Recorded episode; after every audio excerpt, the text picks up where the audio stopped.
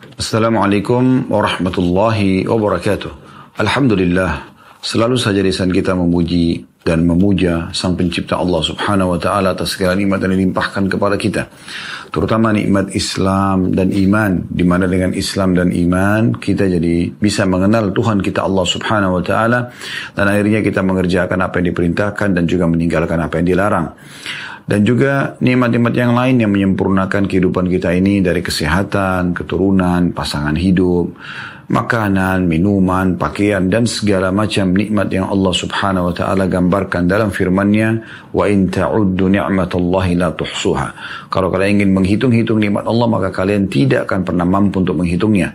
Oleh karena itu jadilah hamba yang selalu bersyukur karena Allah Subhanahu wa taala juga mengingatkan dalam firman yang lain la in syakartum la azidannakum.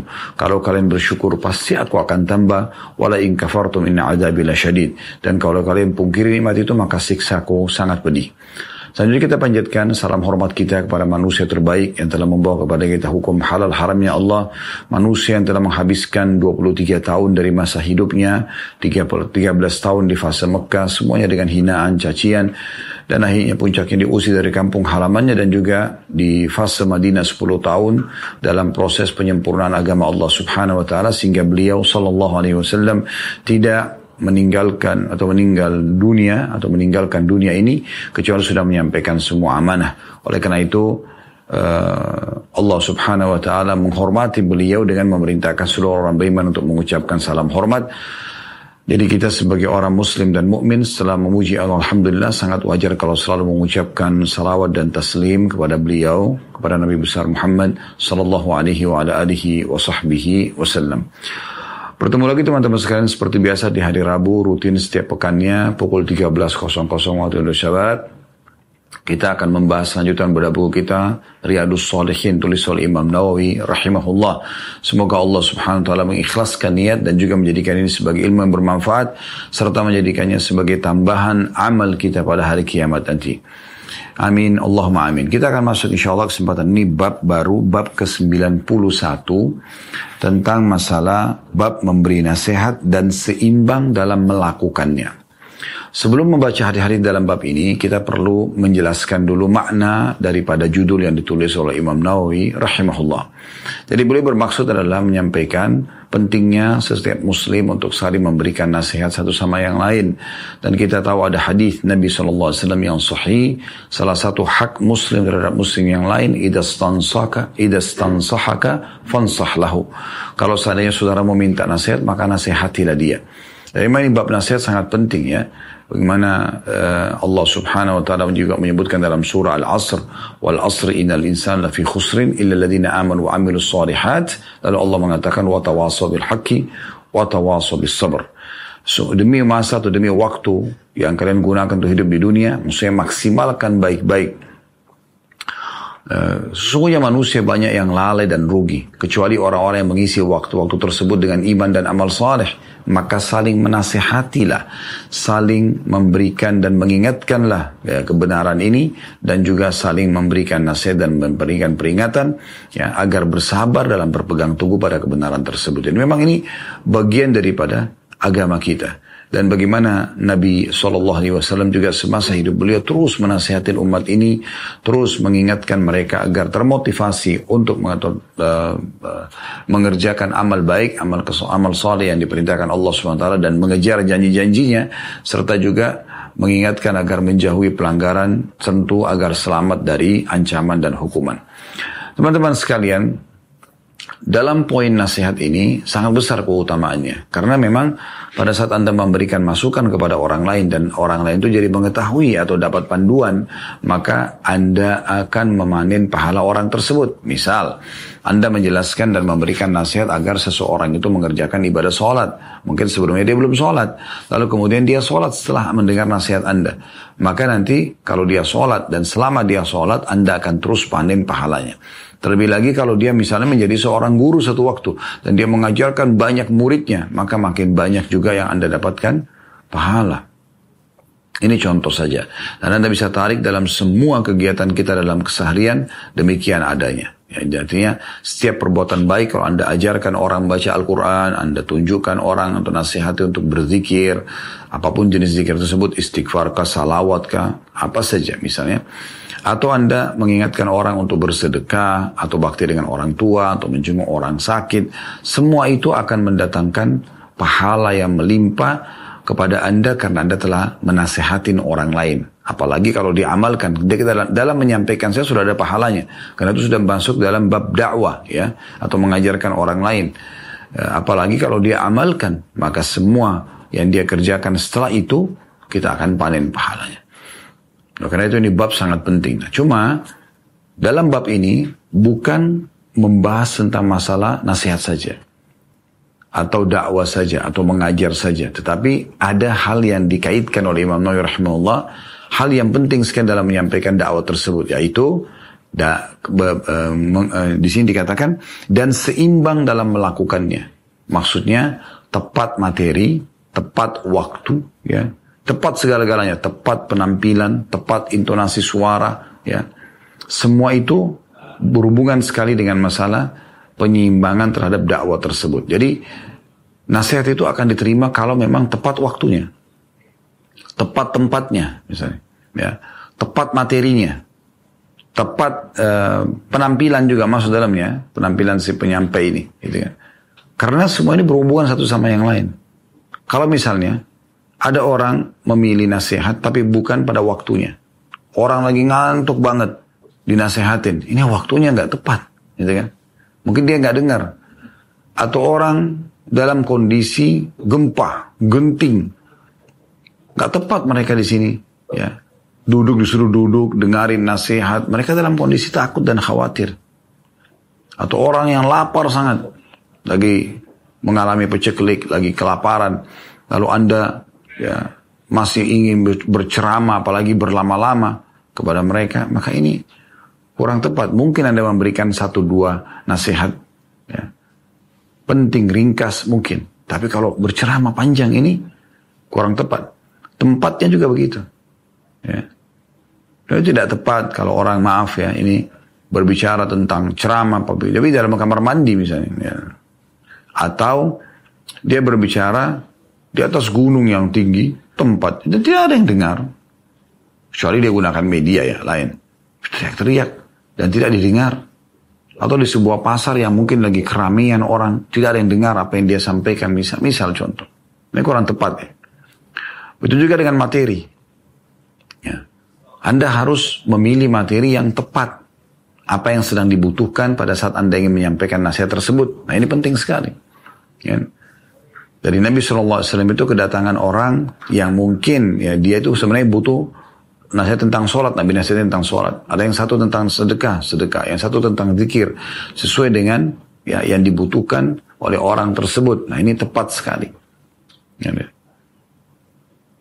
Kalau misalnya kita berceramah di depan orang kaya, berceramah tentang sedekah, itu bagus sekali. Karena memang tepat sasaran ya. Kalau berbicara di depannya orang miskin, orang yang susah hidupnya, Anda bicara tentang sedekah, ini kurang tepat. Mereka akan mengatakan, loh kami ini yang butuh sedekah. Sampai pernah ada satu orang datang kepada Nabi Shallallahu Alaihi Wasallam di Ramadan. Lalu dia ketakutan dan mengatakan, ya Rasulullah binasalah saya. Kata Nabi SAW, kenapa? Dia bilang, saya baru menggauli istri saya di siang hari Ramadan. Maka Nabi SAW pun mengatakan, apakah kau mampu membayarnya dengan kafara, denda, dua bulan puasa berturut-turut? Maka orang ini mengatakan tidak. Tentu jawaban ini normal ya, karena dia puasa dalam satu bulan saja Ramadan ada yang jebol gitu ya, tanda kutip di sini. Apalagi dia harus puasa dua bulan berturut-turut. Kata Nabi SAW, engkau punya budak yang engkau bisa bebaskan? Tidak. Eh, pertama ditanya dulu, apakah engkau punya budak yang bisa dibebaskan? Dia bilang nggak ada. Karena dia orang miskin. Apakah engkau bisa puasa dua bulan berturut-turut? Tidak mampu. Baik, apakah engkau mampu memberikan uh, makan 60 orang miskin? Dia mengatakan tidak ya Rasulullah. Lalu Nabi SAW diam sejenak. Rupanya ada orang yang memberikan hadiah kepada Nabi SAW satu keranjang kurma.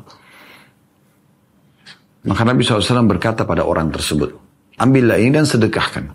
Maka orang itu berkata apa? Ya Rasulullah, Tidak ada orang di antara dua gunung pembatas kota Madinah lebih miskin daripada saya.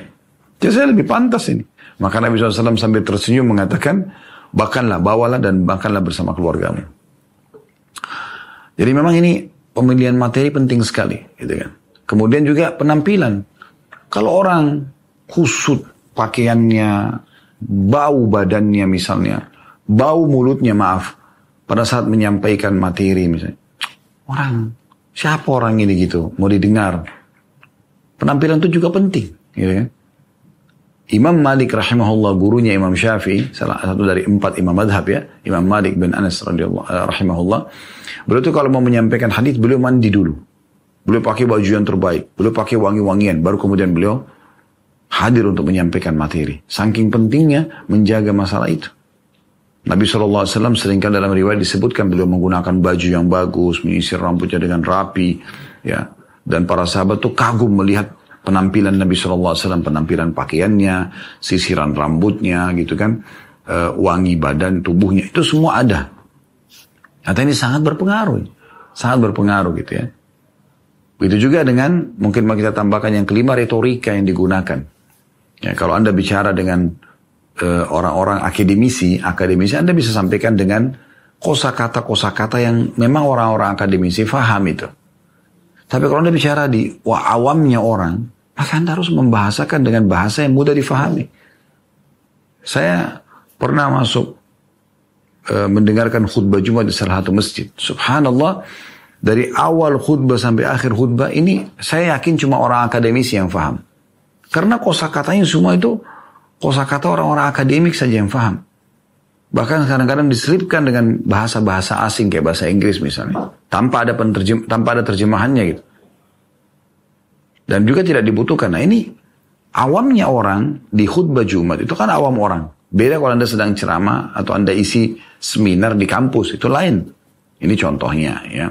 Jadi retorika juga penting sekali untuk bisa di Eh, pilih tepat dalam memberikan nasihat ya. Sama juga dengan intonasi suara. Kapan anda harus uh, uh, mengangkat suara? Kapan anda harus melembutkan suara? Ini juga penting. Kapan anda kapan anda harus standarkan suara?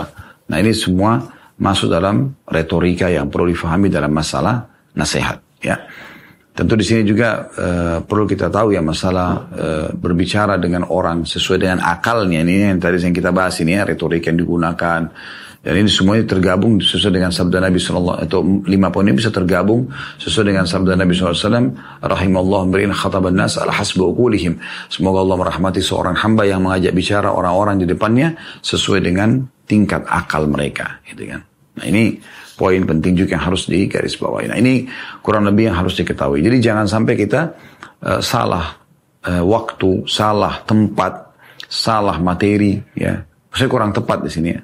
Kurang tepat waktu, kurang tepat tempat, kurang tepat materi, kurang tepat penampilan, kurang tepat retorika. Ini berbahaya sekali efeknya. Gitu kan. Jadi mungkin harus anda harus uh, memberikan sebuah kesan yang tepat supaya memang dakwah yang Anda ingin sampaikan atau nasihat akan diterima oleh orang yang menjadi target Anda. Ini kurang lebih uh, gambaran tentang masalah judul kita. Nah, masuk juga di sini poinnya teman-teman sekalian, nanti akan disinggung dalam beberapa hadis tentang jangan juga terlalu memaksakan materi itu dan panjang lebar sehingga orang jadi jenuh atau ditekan harus setiap saat uh, kalau nggak dengar berarti nggak mau nuntut ilmu agama. Nggak. Itu bertahap. Ya. Bertahap kita memberikan ceramah. Ya. Ada memang orang yang Masya Allah sangat semangat untuk belajar ilmu agama. Mungkin dari pagi sampai sore, sampai malam dia masih siap. Tapi tidak semua orang seperti itu. Banyaknya orang mendengarkan khutbah Jumat aja setengah jam, 20 eh, menit sudah berat bagi mereka gitu kan. Bosan gitu. Nah ini ada juga apalagi kalau emang yang menyampaikan tadi itu tadi ya kurang tepat materinya, kurang tepat penampilannya, kurang tepat retorikanya gitu kan. Berapa kali juga kami temukan begitu khutbah Jumat, khatibnya suaranya kecil, ya jauh dari mikrofon, baca teks, tidak pernah kontak ya dengan audiens atau jemaah yang ada, mata dia misalnya ya. Sehingga ini membuat Orang merasa orang ini cuma seperti ngomong dengan dirinya sendiri misalnya. Nah ini semua juga punya efek-efek ya. Allah wa'ala. Baik kita coba dengarkan uh, dalil pertama yang diangkat oleh Imam Nawawi rahimahullah dalam bab ini adalah firman Allah subhanahu wa ta'ala dalam surah An-Nahl surah nomor 16 ayat 125 yang bunyinya Ud'u ila sabi rabbika bil hikmati wal mau'idatil hasanah. Nah, ini adalah lanjutan ayatnya. Sampai sini tadi Imam Nawawi angkat saksi bahasanya tapi ada lanjutan ayatnya wajadilhum billati hiya ahsan. Artinya serulah manusia kepada jalan Robmu dengan hikmah dan juga pengajaran yang baik. Kalau lanjutan ayatnya adalah dan kalaupun harus berdiskusi dengan mereka, berdiskusilah dengan cara yang baik atau berdebat dengan cara yang baik. Nah perhatikan di sini pesan Allah Subhanahu wa taala adalah bagaimana kita bisa menyampaikan agama Allah ini dengan cara yang tepat.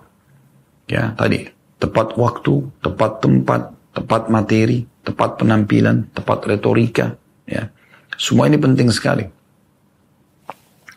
Di sini dikatakan berdakwalah, nasihatilah manusia itu kepada jalan Tuhanmu dengan hikmah.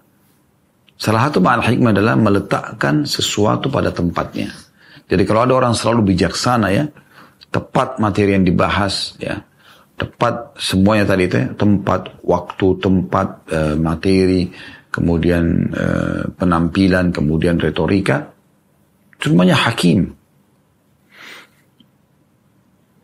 Orang yang bijaksana. Begitu, ya. Dia bijaksana dalam menyampaikan. Itulah yang dilakukan oleh Nabi Shallallahu Alaihi Wasallam. Sampai Allah subhanahu wa ta'ala mengingatkan nabinya, walau kunta faddan ghalidhal qalbi lam faddu min hawlik. Hai Muhammad, kalau seandainya kau keras, dia kau tidak gunakan retorika yang tepat, ya, penampilan yang tepat, materi yang tepat, waktu dan tempat yang tepat, ya, maka lam faddu min hawlik. Mereka akan meninggalkan engkau, hai Muhammad. Itu sifat umumnya manusia. Ya, oleh karena itu kita temukan para teman-teman kita dai, semoga Allah berikan taufiknya kalau mereka menggunakan ya atau waktu yang tepat, ya kemudian tempat yang tepat, kemudian materi yang tepat, penampilan yang tepat, retorik yang tepat, kita akan temukan manusia akan berbondong-bondong datang kepada mereka dan akhirnya mendengarkan ceramah tersebut dan menerimanya. Ya, dan ini sayang sekali kalau ada orang yang justru ceramah tapi tidak ada yang menerimanya, tidak ada yang mendengarkan. Itu sayang sekali, ya. Karena mungkin materi yang disampaikan kurang tepat, ya. Mungkin juga retorik yang digunakan, mungkin penampilan dan seterusnya. Baik, ini makna hikmah. Lalu Allah mengatakan wa mau'idatul hasan dan peringatan yang baik. Dalam menyampaikan peringatan yang baik ini maksudnya adalah Anda mendahulukan dulu, ini salah satu contohnya saja, Anda mendahulukan keutamaan ibadah daripada ancaman daripada uh, ancaman pelanggaran. Misal, ada orang nggak sholat. Bagaimana caranya yang tepat, dakwah yang tepat, mau'idah hasanah, penyampaian yang baik kepada dia. Kita mulai dengan menyebutkan keutamaan sholat. Supaya dia termotivasi untuk mengerjakan sholat. Jangan langsung ancaman misalnya kalau nggak sholat masuk neraka. Tapi kita mulai dulu dengan sudah tahu belum ada hadis Nabi Shallallahu Alaihi Wasallam ya. Uh, berbunyi. Anda sudah tahu orang yang tidak sholat, Anda tinggal membahasakan itu kan. Sudah tahu belum ada Nabi hadis Nabi Shallallahu Alaihi Wasallam yang berbunyi awal amal yang dihisap dari seorang hamba hari kiamat adalah sholatnya. Kalau sholat itu baik maka beruntunglah dia. Kalau rusak maka rugilah dia. Sudah tahu belum dari semua syariat yang diterima oleh Nabi Shallallahu Alaihi Wasallam ini, ya, uh, satu-satunya yang diterima dari syariat yang di langit itu adalah sholat saja. Yang lain semuanya puasa, zakat, haji, jihad, semua di bumi. Tapi khusus sholat, Nabi harus menjalankan perjalanan khusus Isra, jalan malam hari ke Palestina dan Mi'raj naik ke langit. Kalau kita sebutkan juga hadis-hadis Nabi SAW seperti misalnya kata Nabi SAW kepada para sahabat dalam banyak lafadznya ya, tapi mirip satu sama yang lain. Kata Nabi SAW di salah satu riwayat itu, bagaimana kalau di depan rumah salah seorang antara kalian ada sungai mengalir dengan deras dan di orang seseorang mandi sehari lima kali di situ. Airnya deras dan sehari mandi lima kali. Apakah masih tersisa kotoran? Maka kata orang, kata para sahabat tentu tidak ya Rasulullah. Kata Nabi SAW begitulah perumpamaan sholat lima waktu membersihkan dosa-dosa seorang hamba. Jadi motivasi. Kalau kita sudah sampaikan segala macam motivasi, sudah berulang kita nasihatin, sudah kita doakan, orang ini tetap masih ngeyel saja, tanda kutip ya, baru kita sampaikan ancamannya. Udah, ancaman kalau meninggalkan sholat itu seperti ini misalnya. Nah ini salah satu contoh mau'idah hasanah, penyampaian yang baik. Dahulukan selalu janji-janji positif. Contoh rasionalnya, Anda kalau sedang kerja di satu perusahaan, kira-kira apa yang akan dijelaskan kepada Anda? Apakah ancaman dulu kalau Anda ya, di, e, melakukan pelanggaran, atau Anda disampaikan dulu fasilitasnya? Saya yakin kita sepakat fasilitasnya. Misalnya kalau Anda bekerja sini nanti, kalau bekerjanya bagus, Anda akan terima gaji sekian, Anda akan dapat bonus sekian, Anda akan dapat fasilitas ini dan itu misalnya. Gak mungkin orang baru duduk, kemudian si HRD-nya atau siapa yang bertanggung jawab di kantor mengatakan, kalau kerja di sini, ya tidak on time maka akan dikeluarkan. Loh, orang yang melamar ini belum tahu gajinya berapa, belum tahu jenis pekerjaannya apa, berapa jam dia kerja, belum ada penjelasan. Tapi yang benar adalah orang datang disampaikan di kantor ini, ya kami fokus kepada bidang ini misalnya. Ya. Dan kami memanggil Anda karena spesialis Anda adalah di unit ini. Nah di bidang yang kami bekerja ini, misalnya restoran, ada unitnya, unit misalnya pengadaan barang, misalnya gudang, ya, uh, apa namanya steward yang cuci piring dan segala macam, atau uh, misalnya uh, chefnya, tukang masaknya, ya, dan seterusnya. Nah ini ada unit ini anda kebetulan kami menemukan ya dari biodata Anda Anda punya keterampilan di situ, gitu kan. Nah, di sini jam kerjanya 8 jam per hari. Gajian didapatkan sekian, ya kan. Coba bagaimana? Apa Anda punya pengalaman? Apakah Anda tertarik? Kan bisa begitu. Nah, orang ini pasti akan termotivasi. Oh iya, saya punya pengalaman di situ. Saya sekian tahun kerja, ini buktinya misalnya. Ya, ini uh, surat saya pernah kerja di tempat yang sebelumnya misalnya. Uh, kemudian dijelaskanlah pengalaman dia karena dia tertarik kan. Oh ternyata dia akan dapat kerja, dia akan dapat uh, apa namanya gaji, dia akan dapat dan begitu. Tapi nanti di terakhir mungkin bisa disampaikan kalau uh, ada pelanggaran di kantor maka akan ada hukuman begini dan begitu. Tapi bukan di awal gitu kan. Nah itu bisa kita berikan contoh rasional tentang mau hasanah. Kemudian yang terakhir dalam ayat ini masih lanjutan, tapi Imam Nawawi tadi cuma sampai mau itu hasanah ya. Lanjutan ayatnya wajadilhum bilatihi ahsan. Dan kalaupun harus diskusi berdebat, maka diskusi dan berdebat itu dengan cara yang baik.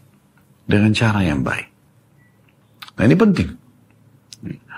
Jadi kalau kita pun harus diskusi, tujuannya untuk cari yang benar, sehingga kita tidak fanatik dengan pendapat kita, maka kita bisa ya, menerima masukan orang lain Salah satu contoh atau ciri seorang alim, penuntut ilmu yang benar, ya, adalah mereka menerima masukan. Ya, mereka meluruskan kalau ada kesalahan. Mereka minta maaf kalau memang menyinggung orang. Misal contoh. Nah itu semua bagian daripada ya diskusi yang baik. Berdebat dengan cara yang baik dan santun. Ya, kalau eh, lawan berbicara kita ternyata lebih benar. Hujannya lebih benar. Kenapa kita nggak terima? Nggak ada alasan untuk menolak kebenaran. Gitu kan? Dan tidak akan mungkin berkumpul antara orang yang sombong dan fanatik dengan pendapatnya, ya, dengan dia berkembang dan meningkat, naik levelnya kepada orang yang lebih baik lagi dari sebelumnya. Jadi ini kurang lebih dari ayat Al-Quran yang diangkat oleh Imam Nawawi rahimahullah ini dasar sekali dalam uh, memberikan nasihat ataupun berdakwah. Baik kita akan masuk hadis pertama dalam bab ini, hadis nomor 704. Yang berbunyi dari awal belajar ya 704 dan bagian pegang bukunya kita berada di halaman 521. Dari Abu Wa'il Syaqiq bin Salama beliau berkata, "Kana Ibnu Mas'ud radhiyallahu anhu yudhakkiruna fi kulli khamis." فقال له رجل يا أبا عبد الرحمن لوددت أنك ذكرتنا كل يوم فقال أما إنه يمنعني من ذلك أني أكره أن أمن لكم وإني أتخولكم بالموعظة كما كان رسول الله صلى الله عليه وسلم يتخولنا بها مخافة السامة علينا. حديثين رواية البخاري مسلم ترجمهن Kata Abu Wa'il Syakik bin Salam rahimahullah seorang tabi'in yang masyhur. Beliau عبد الله بن مسعود رضي الله عنه Nabi نبي موليا biasa memberi nasihat kepada kami setiap hari Kamis. Maka seseorang berkata kepadanya, Wahai Abu Abdurrahman, saya senang sekali jika Anda menasihati kami setiap hari. Maka dia pun menjawab, ketahuilah sungguhnya yang menghalangiku untuk berbuat demikian adalah karena aku khawatir membuat kalian bosan. Sesungguhnya aku menentukan waktu dalam menasihati kalian. Sebagaimana Rasulullah SAW juga menentukan waktu dalam menasihati kami karena khawatir membuat kami bosan. Baik, riwayat ini teman-teman sekalian riwayat yang luar biasa yang bisa kita banyak petik hikmah dan ilmu darinya. Jadi kita langsung saja memberikan gambaran secara umum dulu baru kita ambil pelajaran-pelajaran hadis ya. Gambaran umumnya adalah bagaimana uh, bijaksananya Abdullah bin Mas'ud radhiyallahu anhu dalam menghadapi audiens beliau, orang-orang yang akan beliau nasihati, yang akan didakwahi ya. Beliau melihat komunitas ini bukan komunitas yang siap untuk bisa menerima nasihat setiap hari. Sehingga beliau hanya memilih setiap hari Kamis saja. Karena melihat kondisi masyarakat mereka tidak bukan bukan orang yang layak untuk bisa setiap hari. Dan beliau menyampaikan, itu aku lakukan agar tidak membuat kalian bosan. Ya. Tentu di sini ada tujuan dari perkataan Abdullah bin Mas'ud radhiyallahu anhu. Beliau ingin juga melihat respon daripada audiens ya. Kalau seandainya audiensnya mengatakan Enggak, enggak masalah. Kami sepakat. Tolong ajarkan kepada kami tiap hari. Ya enggak ada masalah. Berarti da'inya bisa melanjutkan setiap harinya gitu kan. Makanya pada saat Abdullah Masud mengatakan, saya khawatir kalian nanti bosan gitu kan. Maka saya pilihkan waktu yang tepat. Mereka tidak menanggapi apa-apa. Berarti memang mereka juga tahu diri mereka kalau mereka sebenarnya tidak bisa ya terlalu jor-jor gitu ya. Langsung disampaikan sekian eh, apa namanya ulang berulang kali materi. Oleh karena itu kalau misalnya di tempat, di sekolah ya, memang sudah ditentukan waktunya. Jam 7 atau 7.30 pagi sampai jam 12 atau 12.30 siang misalnya. Memang waktu ini dianggap orang-orang yang datang ke sekolah sudah menyiapkan diri untuk belajar. Oleh karena itu bisa disiapkan 4-5 materi misalnya. Kan bisa begitu. Itu juga dengan orang uh, eh, SD, SMP, SMA. Begitu juga dengan orang kuliah misalnya. Bahkan kuliah kadang-kadang bisa dibagi ya. Ada, ada yang materi pagi, ada yang materi siang, ada yang materi malam gitu kan. Ini semua adalah poin yang wajar-wajar saja terjadi. Bahkan mungkin karena ingin menyesuaikan dengan waktu dan tempat, maka akhirnya diundur ya materi tersebut. Itu biasa terjadi dan itu sangat baik sebenarnya.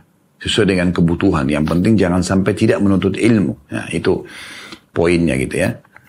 Jadi kita pun melihat juga respon daripada audiens seperti apa. Ya, kami mengisi pengajian misalnya satu hari, sekali atau dua kali kadang-kadang ya. Sebelum pandemi Masya Allah bisa sampai 4-5 kali dalam sehari. Jadi sepekan itu bisa sampai 20, sebulan bisa sampai 80 pertemuan. Tapi setelah pandemi kami melihat di ini perlu dibatasi. Ya, karena memang e, pembatasan ini juga sangat besar manfaatnya. Baik untuk jemaahnya sehingga mereka bisa e, apa namanya tidak perlu uh, padat sekali waktunya sehingga bisa aktivitas yang lain ya karena ada beberapa jemaah masya Allah di mana pun kami ceramah misalnya di empat lima tempat empat lima tempat itu mereka ada hadir terus itu karena mengikuti itu. Walaupun jaraknya sangat dekat hanya fase uh, setengah jam sampai empat lima menit misalnya. Itu sebelum pandemi ya. Tapi ini tidak terjadi pada semua orang gitu ya. Nah, jangan sampai juga muncul kejenuhan akhirnya membuat tidak mau lagi belajar gitu kan. Nah dengan materi sehari sekali ya, ini sudah luar biasa sehari dua kali misalnya, itu sudah cukup ya.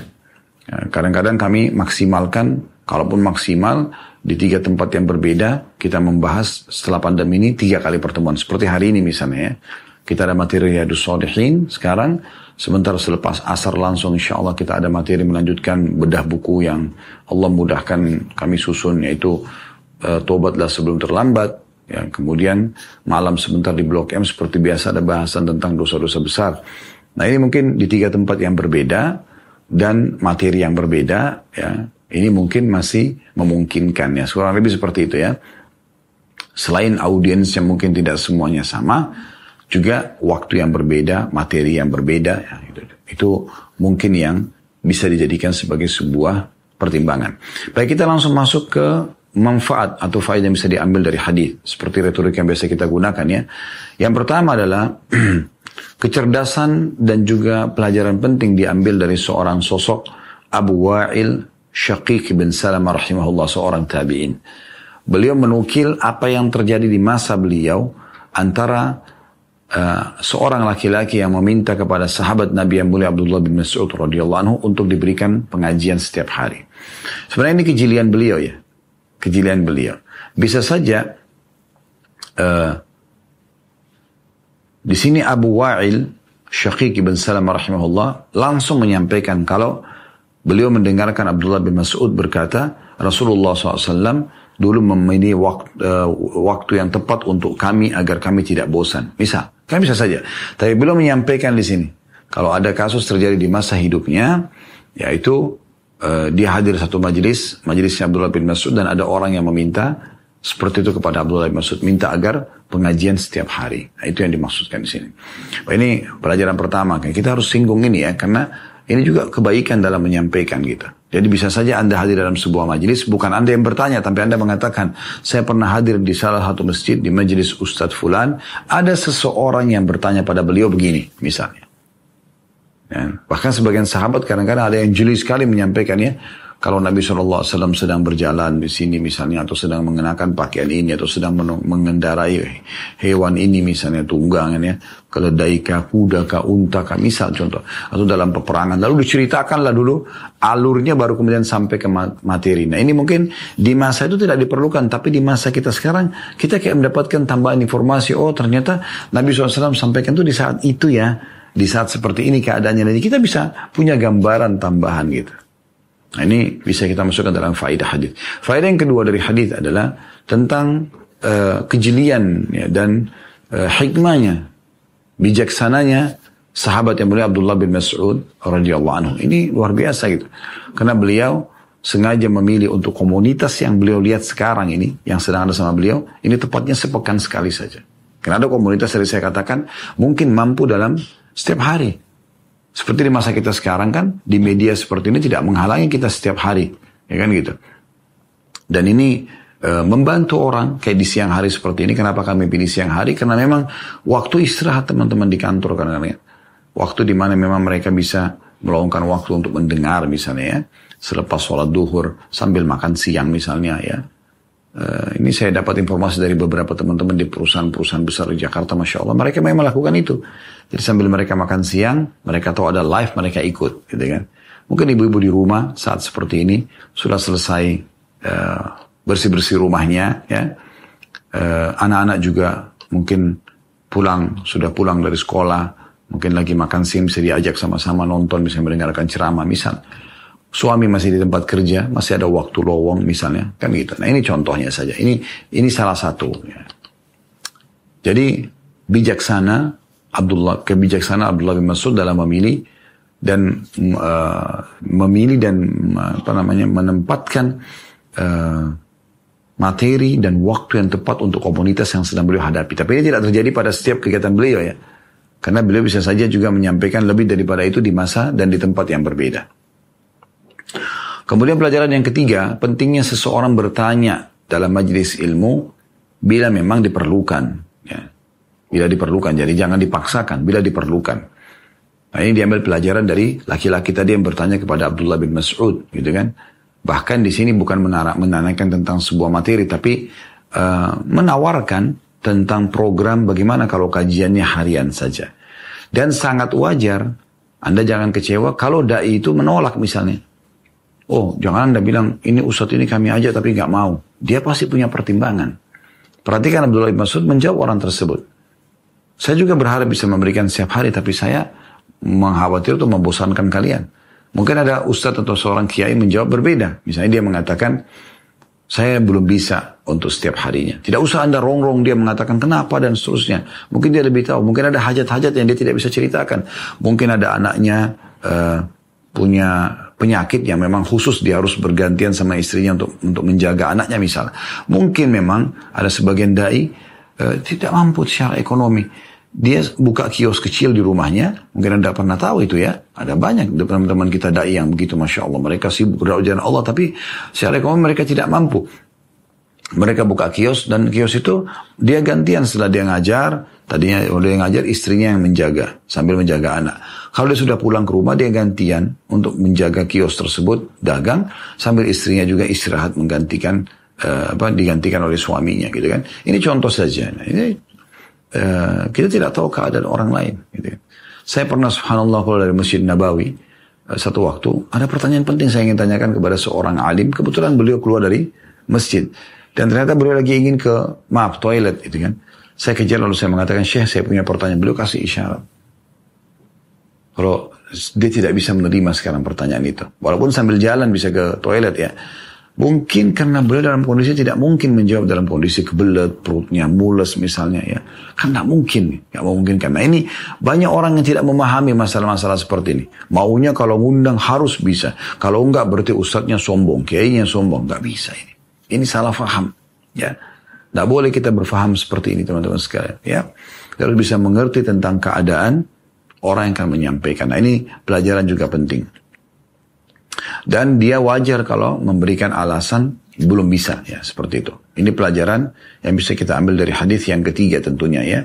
Kemudian pelajaran yang keempat ya bagaimana Nabi Shallallahu Alaihi Wasallam juga kadang-kadang ya mengatur waktu yang tepat ya agar para sahabat tidak bosan. Artinya walaupun wahyu proses turun pada saat itu tidak tiap hari juga ya Nabi Shallallahu Alaihi Wasallam uh, terus merongrong para sahabat masa maaf bukan merongrong tapi uh, terus uh, uh, menekan sahabat harus belajar dengarkan ini dan seterusnya tidak.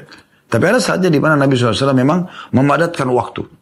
Nah beliau lihat kesiapan sahabat. Pernah Nabi SAW naik dalam sebuah riwayat di atas dari habis subuh, naik di atas mimbar ceramah sampai duhur break sholat duhur, naik lagi, ceramah lagi. Pernah begitu Nabi SAW sampaikan tentang masalah kejadian-kejadian yang akan terjadi di akhir zaman, tentang hari kiamat dan segala macam. Dan sahabat mengikuti itu.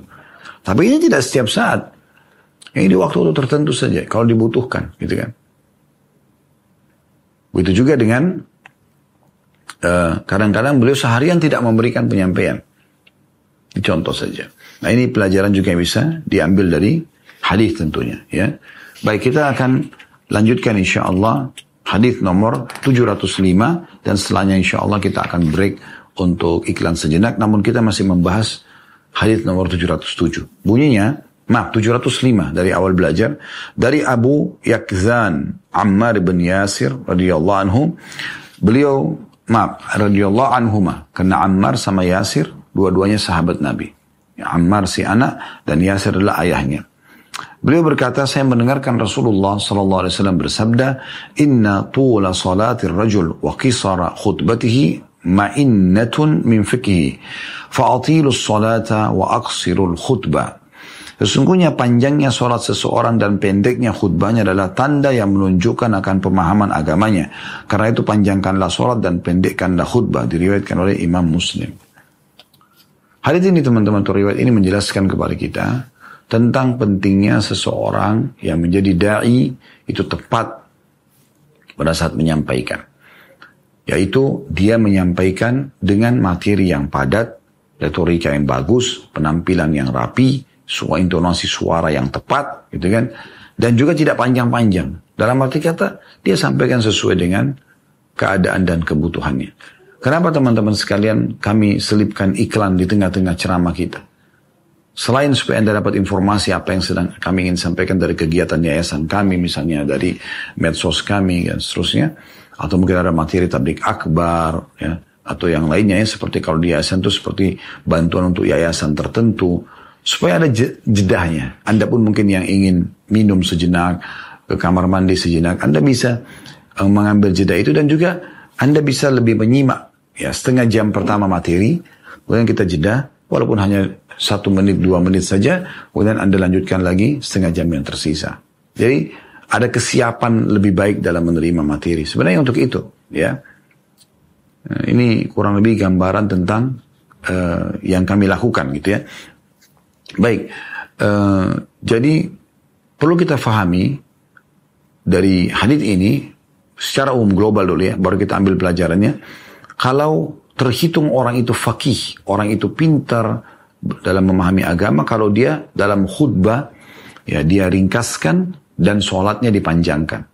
Karena memang sholat yang inti daripada Jumat ya. khutbah adalah eh, bagian daripada uh, sholat Jumat yang harusnya dihadiri, gitu kan? Oleh karena itu orang yang uh, hadir sholat Jumat tapi tidak sempat hadir khutbah tetap dihitung hadir Jumat, walaupun banyak pahala yang di, di, luput dari dia, gitu kan? Tapi dia tetap sholat. Beda dengan orang yang hadiri khutbah tapi tidak sholat, maka dia tidak dia itu mendapatkan Jumat. Nah, karena pentingnya masalah sholat. Makanya Nabi SAW suruh panjangkan sholatnya justru yang menjadi inti dan khutbahnya diringkas. Nah ini globalnya makna riwayat. Kita langsung ambil pelajaran saya dari hadis ini. Pelajaran yang pertama adalah tentang uh, pentingnya seseorang yang akan menyampaikan khutbah itu untuk meringkasnya. Makna ringkas ini bukan berarti tergesa-gesa. Bukan ya. Bukan berarti pendek sekali. Enggak. Tapi dia bagaimana mengatur materi yang dia ingin sampaikan padat, jelas, tepat gitu kan. Dan juga tidak bertele-tele. Nah, itu yang bisa dimaknakan dengan ringkas gitu. Sehingga dia di sini kisaril khutbah yang dimaksud adalah ringkasnya uh, khutbah itu bukan sekali lagi waktu yang pendek. Saya misal contoh, mohon maaf saya bahasakan, sebagai contoh saya, saya kalau sedang diundang khutbah di satu masjid misalnya, maka saya membahasakan. Kadang-kadang ditulis itu khutbah Jumat 20 menit misalnya. Nah, saya sedikit terganggu dengan ini kalau saya pribadi. Maka saya mengatakan kepada teman-teman panitia, mohon maaf saya kalau khutbah tolong saya jangan diikat dengan 20 menit. Karena 20 menit ini sudah masuk dalamnya adalah pembukaan khutbah, masuk inti khutbah, masuk juga khutbah kedua atau dengan doa-doanya. Maka ini sangat padat sekali. Sementara yang akan hadir sekarang ini di masjid adalah mungkin ya ada orang yang tidak tidak tidak sholat lima waktu di masjid. Cuma dia hadir Jumat. Baru pertama kali dengarkan ceramah pada saat itu. Mungkin juga ada orang yang sholat lima waktu di masjid tapi tidak pernah mendengarkan ceramah. Maka khutbah Jumat itu adalah nasihat akan disampaikan selama bekal untuk umat Islam, terutama kaum laki-laki yang pemimpin dalam rumah tangga dan masyarakat, itu akan punya bekal satu, satu pekan ke depan. Khutbah depan akan menambah dan memotivasi lagi mereka dengan ilmu dan semangat yang baru. Nah seperti itu. Maka saya mengatakan saya tidak bisa dengan 20 menit. Tapi saya bisa memaksimalkan misalnya dengan 35 menit atau 40 menit misalnya. Ya. Maka Anda temukan kalau khutbah Jumat kami biasanya antara 40, 35 sampai 45 menit. Itu sudah gabungan seluruhnya ya antara pembukaan, isi khutbah dan juga doanya.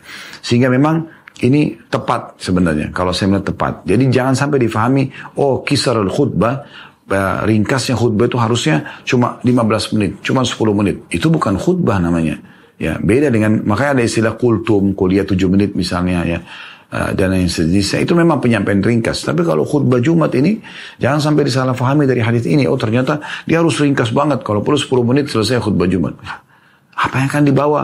Yang jadi bekal untuk jemaah yang akan pulang, terutama pemimpin masyarakat kaum laki-laki yang hadir, makanya mereka yang diwajibkan hadir Jumat dan juga sebagai pemimpin dalam rumah tangganya. Ya, ini penting untuk kita bahas gitu. Selain daripada itu juga padatnya materi penting dan memilih materi yang tepat. Ada materi-materi yang banyak tidak disinggung di dalam khutbah Jumat karena dianggap oh tidak penting. Padahal saya yang penting. Misalnya masalah rumah tangga, ya keharmonisan rumah tangga misalnya. Penting untuk dibahas juga dalam khutbah Jumat. Ya, sehingga sang suami ini yang sedang hadir di depan khatib Ya, kalau dia pun sudah berumah tangga, siap pulang untuk menjadi suami yang baik dan memberikan masukan istri yang menjadi istri yang baik. Dan kalau sudah baik rumah tangga, baik seluruhnya masyarakat. Karena ini komponen pondasi, komponen pondasi yang paling dasar dalam masyarakat adalah rumah tangga itu sendiri. Ya, bagaimana kalau dia kokoh, maka kokoh semuanya. Makanya dalam uh, istilah orang-orang Barat kan ada broken home.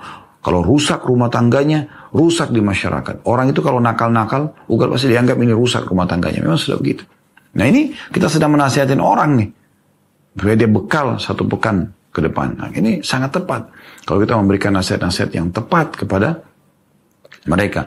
Panitia masih juga bisa menyiapkan misalnya buku-buku yang bisa eh, dijadikan sebagai kegiatan sosial. Kalau ada donatur ya, dibagikan kesempatan muslimin sedang berkumpul di khutbah Jumat, bagikan kepada mereka flyer-flyer, apa namanya, uh, apa namanya, uh, tulisan, artikel, yang dipadatkan misalnya ya cukup banyak biasa ada di masjid-masjid juga lakukan itu tentang sebuah tema khusus gitu kan atau khutbah Jumat saringan uh, khutbah, khutbah Jumat yang diminta izin dari khatib. Kemudian khatib mengizinkan misalnya untuk dibagi-bagi misalnya contoh. Atau buku secara umum buku doa ya yang bisa kita bagikan. Atau buku-buku yang baik ya yang tentu dengan dengan dasar-dasar dalil yang bagus ya.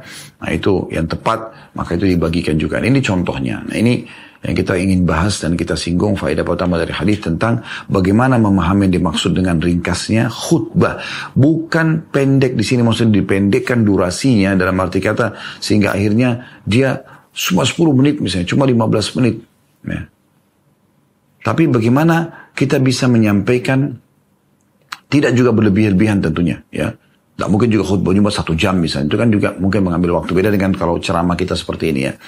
Ya ceramah itu beda materi. Kita bisa bedakan. Tapi khutbah itu memang kita ringkaskan. Karena memang banyak orang juga yang punya kesibukan setelah itu. Mungkin mau makan siang. Mungkin mereka harus kembali eh, sesuai dengan akad di kantor dan seterusnya. Nah itu. Tapi juga jangan terlalu berlebih-lebihan. Terlalu pendek sekali.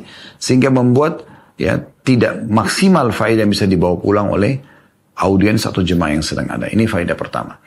Faedah kedua dari hadis adalah anjuran agar memperpanjang sholat atau memperpanjang sholat. Dalam arti kata sini juga bukan panjang membaca Al-Baqarah, tapi panjang dalam arti kata bukan juga orang di sholat Jumat baca wal asri misalnya atau in ataina ya al kautsar misalnya. Tapi dia baca. Nabi SAW baca Sabbih Isma Rabbika ala di rakaat pertama, Al-Ghasyiyah di rakaat kedua misalnya. Nah ini uh, surah-surah yang normal lah, gitu kan. Sehingga orang juga kesempatan untuk mendengarkan ayat-ayat Al-Quran di siang hari dengan suara jahar, dengan suara dikeraskan. Karena kita tahu sholat umumnya selain Jumat, duhur dan asar itu kan sir, kecilin suara. Nah di saat itu mereka bisa dengarkan ayat Al-Quran, mereka bisa, apalagi kalau yang mengerti artinya ya, itu sangat mengena sebenarnya. Apalagi kalau khatibnya bijak, dia bisa membaca ayat dipilih dalam sholat apa yang dia bahas tadi pada saat dia sedang khutbah. Misalnya masalah sabar, dia baca tentang ayat-ayat sabar, tentang syukur, dia baca tentang syukur di dalam uh, sholatnya. Itu sangat tepat. Ya.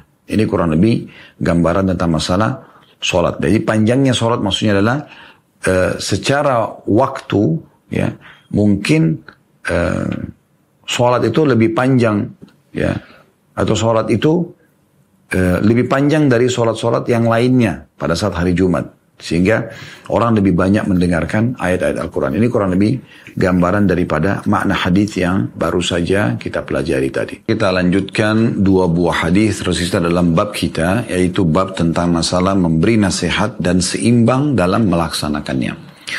Kita akan masuk teman-teman sekalian hadis ke 705 dari awal belajar berbunyi ya.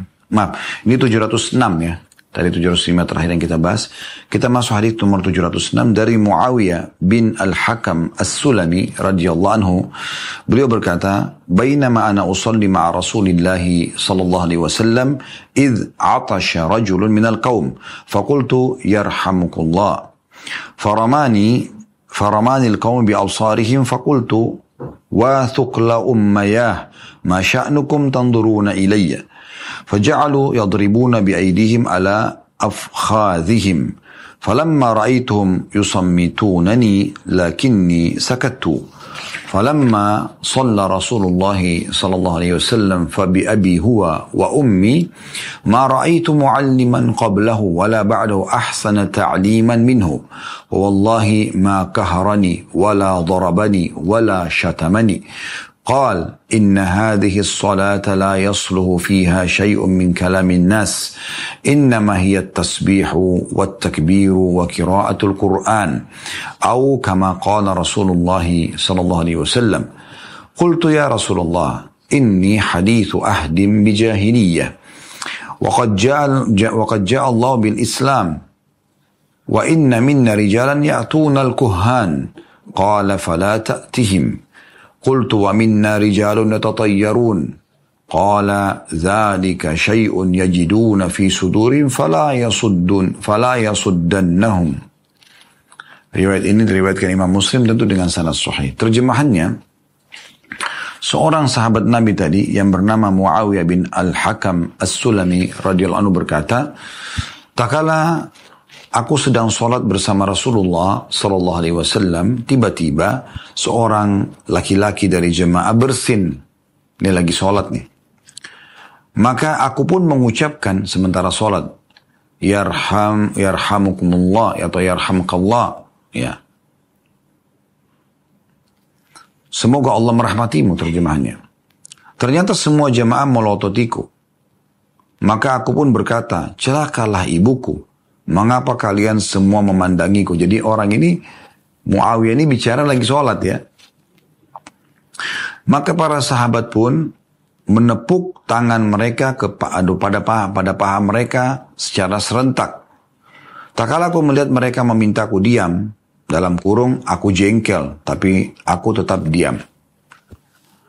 Tak kala Rasulullah SAW selesai sholat, maka dengan bapak dan ibukulah sebagai tebusannya, aku tidak pernah melihat seorang guru sebelumnya dan sesudahnya yang lebih baik pengajarannya daripada beliau. Demi Allah, beliau SAW tidak menghardiku, tidak memukulku, dan tidak memakiku. Beliau SAW bersabda sesungguhnya di dalam sholat itu tidak patut ada sedikit pun dari perkataan manusia. Sesungguhnya sholat itu isinya adalah tasbih. Subhanallah ya. Memuji Allah maksudnya. Takbir. Allahu Akbar. Dan bacaan Al-Quran. Atau seperti yang telah disabdakan oleh Rasulullah Sallallahu Alaihi Wasallam. Lalu aku berkata, wahai Rasulullah, sesungguhnya aku baru saja meninggalkan masa jahiliyah dan Allah telah mendatangkan agama Islam dan di antara kami ada orang-orang yang mendatangi para dukun. Maka Rasulullah SAW bersabda, jangan mendatangi mereka. Lalu aku berkata lagi, di antara kami ada orang-orang yang melakukan tatayur. Ya, dan tatayur itu ada putan nomor 543 di bawah, yaitu merasa bernasib sial atau menggantungkan nasibnya pada suatu benda atau waktu.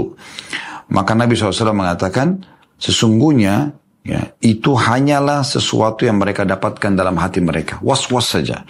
Maka jangan hal itu sampai menghalangi mereka. Maksudnya untuk beraktivitas. Riwayat ini, teman-teman sekalian, memberikan banyak sekali pelajaran kepada kita yang kita akan bedah satu persatu insya Allah. Namun secara global dulu kita jelaskan, kalau ini adalah penyampaian seorang sahabat tentang pengalaman dia pribadi. Bagaimana dia waktu baru saja masuk Islam, dia masih belum punya pengalaman gitu kan. Dan dia mengetahui dalam Islam kalau orang bersin, misalnya seseorang muslim bersin, dan dia mengatakan Alhamdulillah kita disunnahkan mentashmitnya atau mengucapkan yarhamkallah ya. Jadi kalau dia mengatakan segala puji bagi Allah kita mengatakan semoga Allah merahmatimu dan kita ya yang tadi uh, mengucapkan alhamdulillah dan didoakan ya yarhamkallah kita mengatakan yahdikumullah wa yuslih balakum. Semoga Allah berikan Anda hidayah dan juga memperbaiki keadaan Anda. Ini kita ada bahasa sendiri tentang masalah bersin ya. Tetapi ini dilakukan di luar sholat. Kalau lagi sholat kita tidak boleh. Kalau ada yang bersin tidak boleh. Kita jawab dia mengatakan yarhamkallah misalnya. Tapi sahabat Muawiyah ini baru masuk Islam tidak faham. Dia pikir orang yang penting bersin, langsung didoakan saja rahmatullah. Maka para sahabat pun pada saat itu yang lain pada menepuk, ya, eh, pada melototi. Jadi maksudnya pada pada seperti melotot gitu ya kayak eh, menurut Muawiyah ini kayak seperti melototi dia sebenarnya ya. Karena dia di sekitarnya seperti orang yang sedang marah walaupun tidak melihat ke arah si Muawiyah gitu. Maka eh, dia pun mengatakan ya, dengan bahasa ini biasanya orang-orang Arab kalau dia uh, kaget ya yang dia bahasakan tadi wasukla ummaya ya ummaya ya. Ini maksudnya celakalah ibuku gitu kalau seandainya aku ini berbuat salah gitu maksudnya seakan-akan dia mengatakan karena ibuku tidak mengajarkanku ini sebenarnya bukan doa buruk ya cuma biasa retorik yang terjadi digunakan pada saat itu maka di sini uh, Para sahabat yang lain yang lagi sholat memukul paha mereka dengan telapak tangan mereka. Seakan-akan memberikan isyarat, diam, jangan ngomong gitu. Tapi ini dengan cara itu. Maka aku pun terdiam, kata Muawiyah, sampai akhirnya selepas sholat, maka langsung Rasulullah SAW menangani kasus ini, tidak membiarkan para sahabat menghardik si Muawiyah, tapi beliau pun turun tangan dan langsung mengingatkan dengan cara yang sangat santun. Oleh karena itu Muawiyah sangat terkesan mengatakan saya demi ibu dan ayah saya sebagai tebusannya saya belum pernah menemukan ya uh, ada seorang pengajar sebelum dan sesudah Rasulullah SAW lebih baik daripada beliau. Beliau tidak menghardik, beliau tidak memarahi, tidak memukul.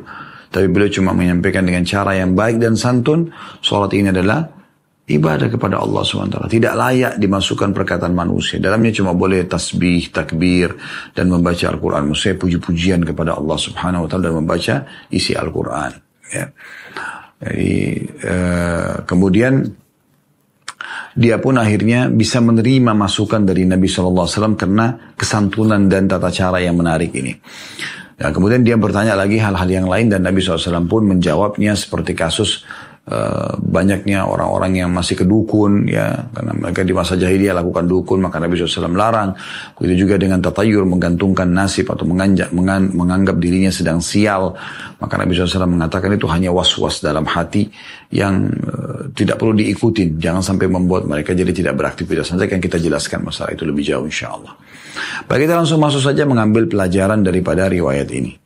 Pelajaran yang pertama dari hadis adalah uh, riwayat tentang kecerdasan dan juga kesolehan daripada Muawiyah radhiyallahu anhu. Ini sahabat Nabi yang mulia meriwayatkan hadis ini kepada kita ya.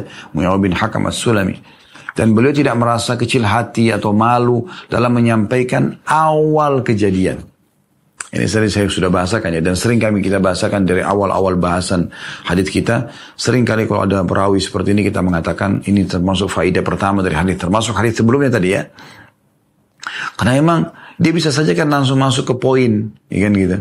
Kalau Rasulullah SAW bersabda kepadaku, sholat itu ya adalah tidak pantas dimasukkan perkataan manusia. Kan bisa saja begitu sehingga tidak semua orang tahu tentang apa yang terjadi pada Muawiyah karena beliau tidak fa belum faham tidak boleh berbicara ya dengan orang lain atau mendoakan orang lain sementara sholat gitu. Tapi beliau ceritakan supaya orang tahu gitu.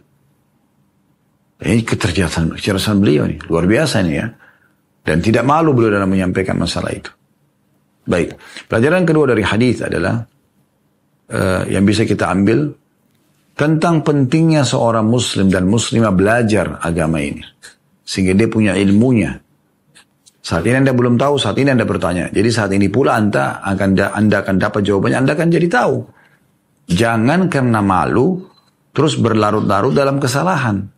Gitu kan? Belajar. Dan di saat inilah begitu Anda dapat jawabannya, Anda jadi tahu. Tidak terulang lagi tentunya. Itulah yang dilakukan oleh Muawiyah radhiyallahu anhu. Di saat itu karena beliau tidak tahu gitu kan. Pelajaran yang ketiga, ya, tidak bolehnya tergesa-gesa dalam mempraktekkan sebuah ilmu, ya, kecuali setelah kita pelajari sepenuhnya. Saya pernah punya pengalaman, ada satu orang uh, teman dulu, rahimahullah sudah meninggal beliau, teman saya masih SD ya, di Makassar waktu kami masih di Makassar. Dia setelah sekian tahun tidak bertemu dengan kami, kemudian ketemulah. Ya. Terus dia sering main ke kantor pada saat itu. Ya, kami di Al Irsyad di Makassar pada saat itu ya. Kemudian Allah amanahkan itu saya jadi ketua pimpinan cabangnya. Jadi kami buat buka kelas uh, pelatihan dai, tadribud duat dan di situ juga ada kelas-kelas untuk pengajian umumnya para teman-teman.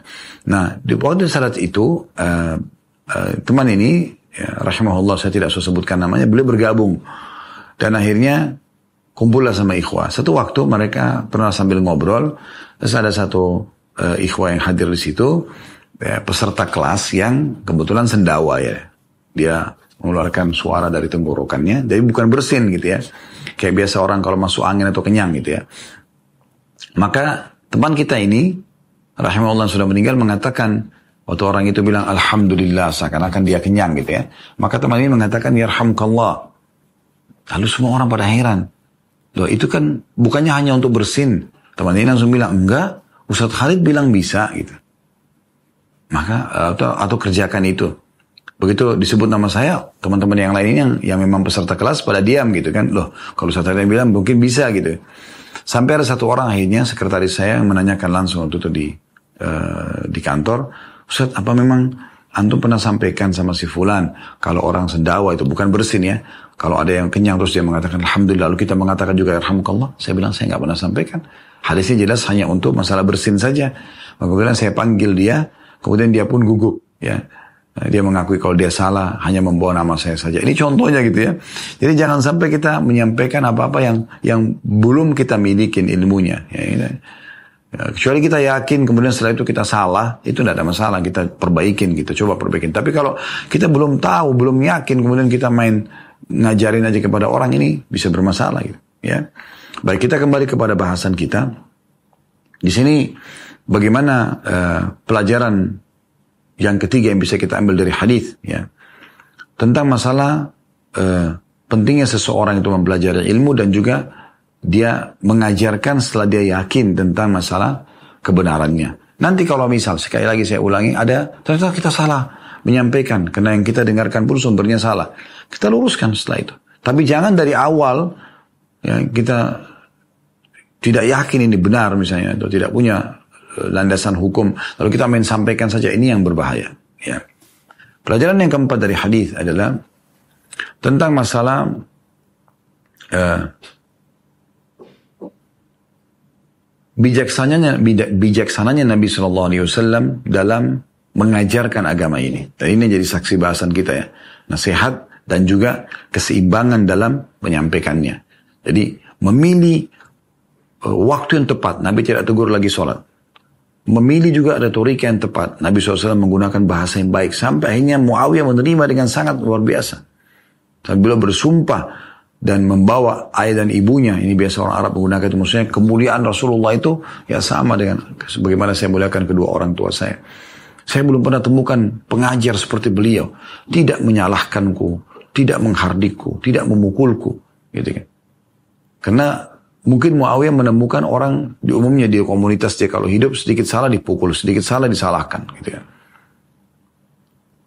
Maka Nabi SAW cuma ingatkan dengan baik kalau ini tidak layak untuk perkataan manusia atau mendoakan orang lain di sini.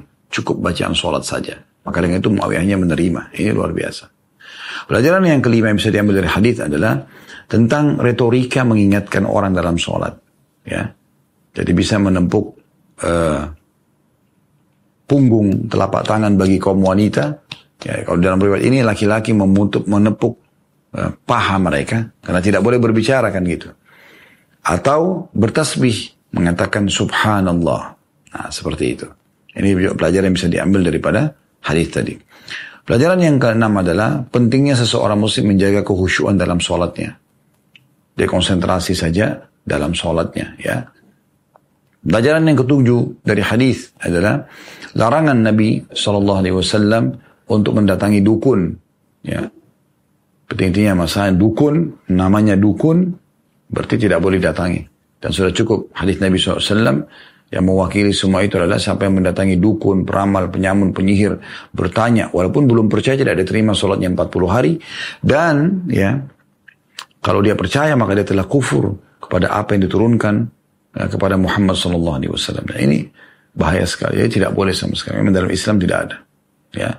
Jadi jangan Anda selalu pergi ke orang-orang ini atau dianggap orang pintar, ya, e, apa namanya, e, apalah istilahnya ya, ya bahasa sederhana itu adalah dukun, peramal, penyihir, penyamun ini semua tidak dibolehkan dalam Islam untuk didatangi karena mereka itu menggunakan jasa jin, ya, ini tidak dibolehkan sama sekali berinteraksi sama mereka. Allah Subhanahu wa taala sudah membuat menutup. Kita tidak bisa melihat jin itu ya beda uh, apa namanya uh, dimensi waktu kita beda uh, tubuh kita beda dan beda. Ya udah Allah swt tutupi buat kita tidak usah kita repot-repot untuk ya membahas masalah itu tentunya atau masuk ke alam mereka. Dan tidak usah lintas alam.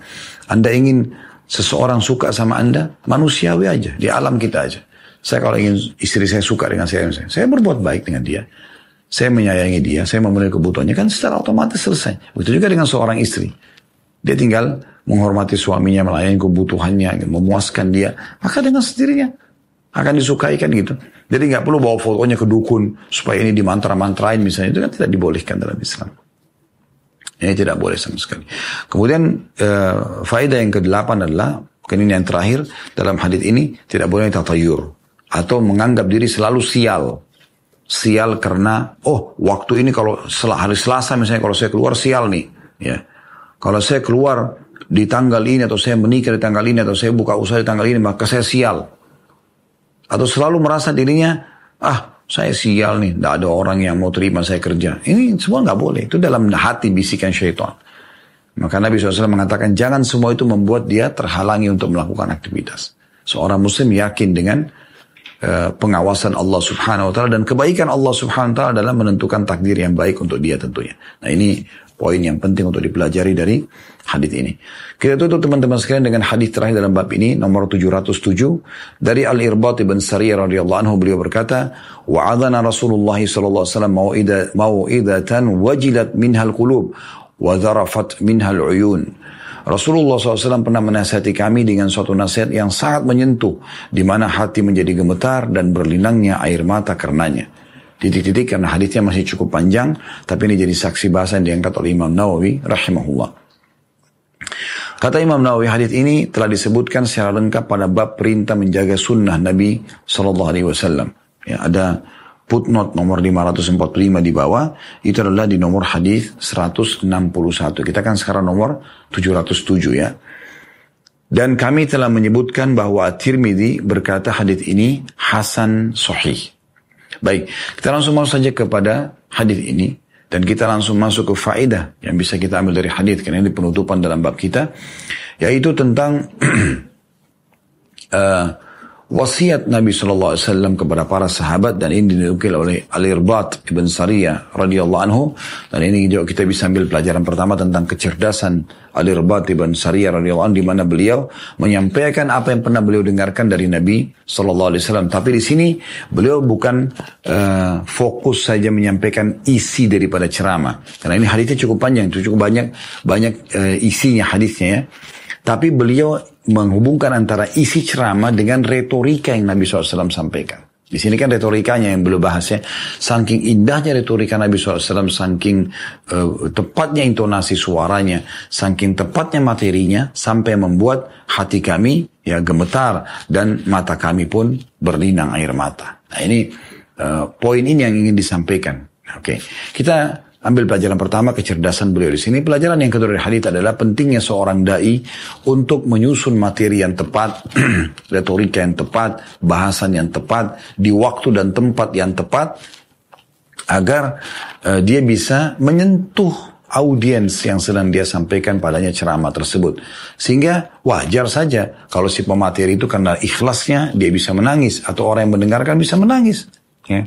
Karena disampaikan ini adalah hal yang memang menyentuh pada saat dan tepat ya dan juga membuat hati gemetar, hati ketakutan kepada Allah, takut takut jangan sampai melakukan pelanggaran dan Allah hukum. Nah itu bagian daripada hal yang harus jadikan sebagai target oleh uh, dai-nya. Bukan untuk ria.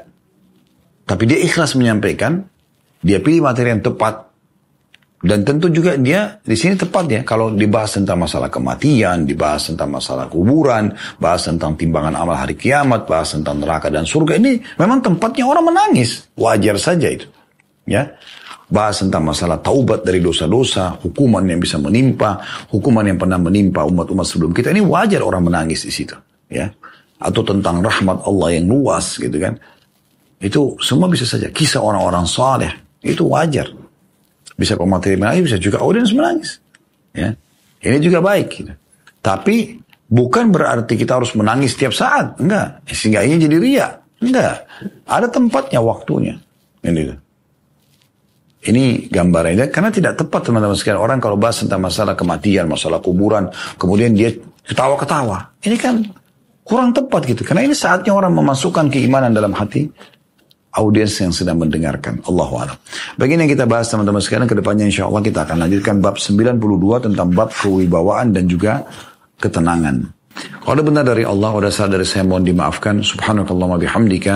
Asyhadu an la ilaha illa anta astaghfiruka wa atubu ilaik. Wassalamualaikum warahmatullahi wabarakatuh.